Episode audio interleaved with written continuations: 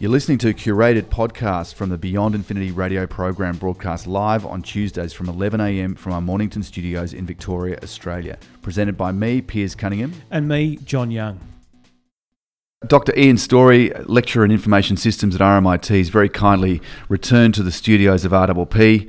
Professor Stephen Hawking, the noted cosmologist and physicist, passed away. Educated at Cambridge University, he was wheelchair confined for most of his adult life, I think from his early 20s onward. In more recent years, he became so disabled that he actually had to use a special voice synthesizer to communicate. So, despite really a, almost a lifetime of pretty profound disability, he still managed to be a very successful scientist. He, he published a book that uh, everyone seems to have on their shelf, Brief History of Time. Ian, you wanted to give us some thoughts looking back on his life. Well, yes, he was a he was a great man, I believe. Mm. Firstly, looking at very, very briefly at the scientific side. Of, you know, I'm not an expert on the equations of the Big Bang. I have some knowledge of general and special relativity and quantum mechanics, but not anything to this depth. But Mm. basically, he and Roger Penrose initially were looking at singularities, points where gravity bends back on itself so tightly that the space outside can't see it. He was doing this work in the 70s and he showed that the Big Bang is a singularity, or at least can be a singularity. So that's an amazing thing. He also came up with some formulae that showed that heat could get out of a black hole. So it could radiate heat. And that contradicted, well, I guess, the classical, in quotes, view of physics around black holes. So not much could get out, but heat could get out. I I'm not really sure what kind of radiation, you know, Hawking radiation is. He said that because of that, they could actually eventually evaporate. They evaporate very, very slowly. So a black hole the size of the sun would take the current age of the universe to evaporate. You know, it, it's a very, very slow process. Mm. But very small ones would evaporate and give off a lot of huge amount of radiation, the same as a million one megaton hydrogen bombs in the last one tenth of a second. So if there's any micro black holes around, they're quite dangerous. but none have been observed. In fact, they tried to make one in CERN and they couldn't, but maybe that's a good thing, given that what that might have what might have done to the world. Yeah, yeah. Yeah. So it's still conjectural. Mm. A few other things. He also showed how quantum fluctuations could have led to clumping after the Big Bangs so that galaxies could actually form rather than matter being spread out completely evenly, giving rise to galaxies and stars, etc. And latterly, he's been trying to develop a wave theory, you know, a combination of quantum mechanics and relativity, which is the holy grail, being able to combine the two. Because previous to relativity, previous to Einstein, space and time were separate things, and energy and matter were separate things. So we now have two things space, time, energy, matter, which is a bit embarrassing.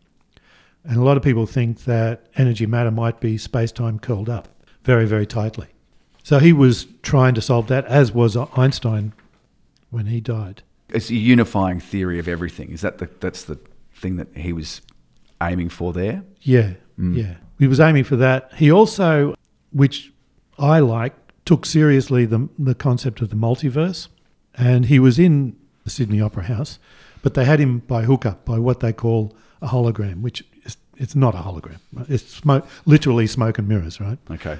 An audience member asked him, What do you think is the cosmological effect of Zayn leaving one direction and consequently breaking the hearts of millions of teenage girls across the world? and he said, Finally, a question. Well, I, I won't do his voice, but he, he said it in that voice. Mm, mm. Finally, a question about something important. My advice to any heartbroken young girl is to pay close attention to the study of theoretical physics. It would not be beyond the realms of possibility that somewhere outside our own universe lies another different universe, and in that universe, Zayn is still in One Direction. Not only that, you might like to know that in another possible universe, you and Zayn are happily married. Right? So that was his way of getting across in a popular way Yep. the concept of the multiverse. Mm. But he was really given a hard time over that. Like he's losing it. You know, he's going nuts. Right. It's- to me, the quantum mechanics seems to point in that direction unless you artificially collapse the state vector. But anyway, that's another. Yeah, uh, getting into getting into another area, Yeah, which we're yeah. going to touch on, I guess, with with quantum computing. yeah. Yeah.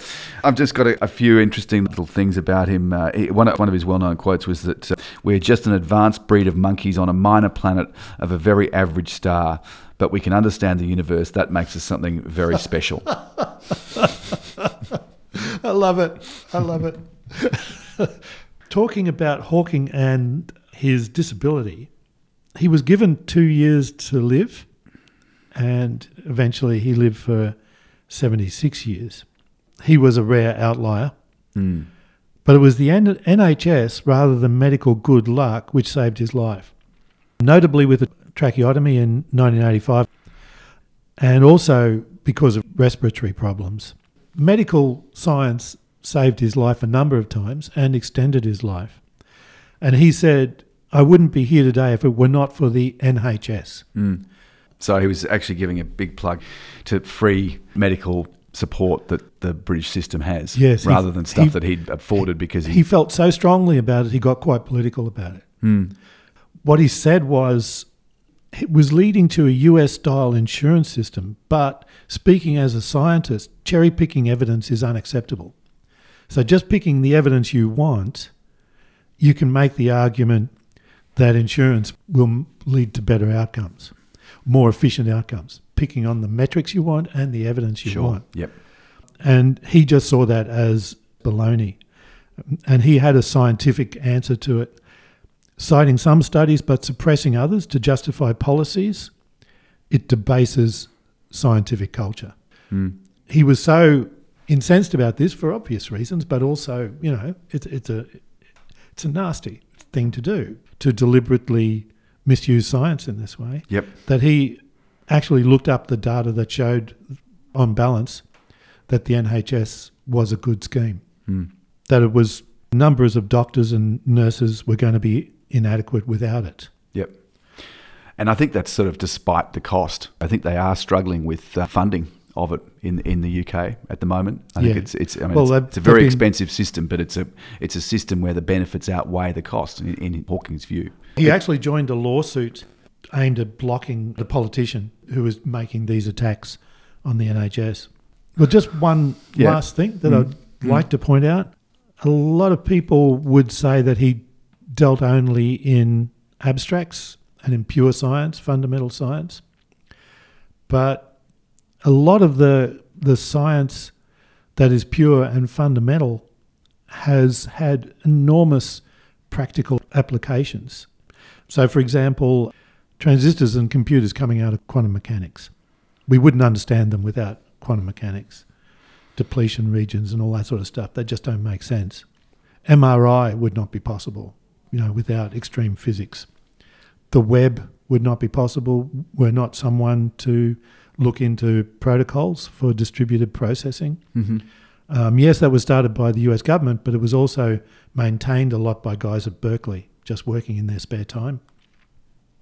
Even computer operating systems were developed in their spare time.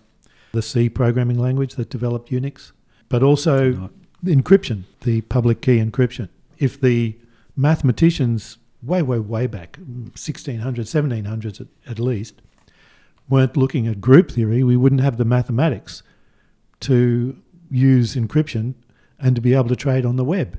So there's a lot of pure research, fundamental research, that we will never know what its applications are.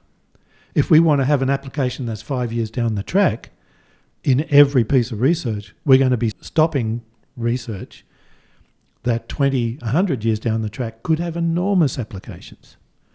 So Hawking's talking about singularities. maybe there are close to singularities appearing all the time. This is just sort of one way that I imagine it could work. So maybe that physics is related to the physics of ordinary, quote unquote, space, you know. So to me, the argument that pure science has a value in its own right, yes, I like that argument. But it, just looking at it in terms of payoffs, pure science can have a huge outcome. We never know exactly where it's going to come from. Yep. Which area of research it's going to come from. So it's an argument that, that scientists should be allowed to pursue their interests and follow things to their conclusion without necessarily knowing that there's a payoff or some specific reason for doing that. So it's it's science for science's sake, in Yes, a way, for investigation for investigation's sake. when he wrote his paper, which was just a very small paper, I think they thought that way more then than they do now. Mm. Everything's got to have a payoff now. Mm. I would argue from the point of practicality, from the point of payoff, not just from the loveliness of pure theory. Thanks, Ian. Talking about Stephen Hawking, the cosmologist and physicist professor at Cambridge University, very sadly passed away at the age of 76 years old. Thanks for listening. And head to beyondinfinity.com.au for the best bits from the live show or to connect with us on social media. We welcome your feedback and suggestion for future shows.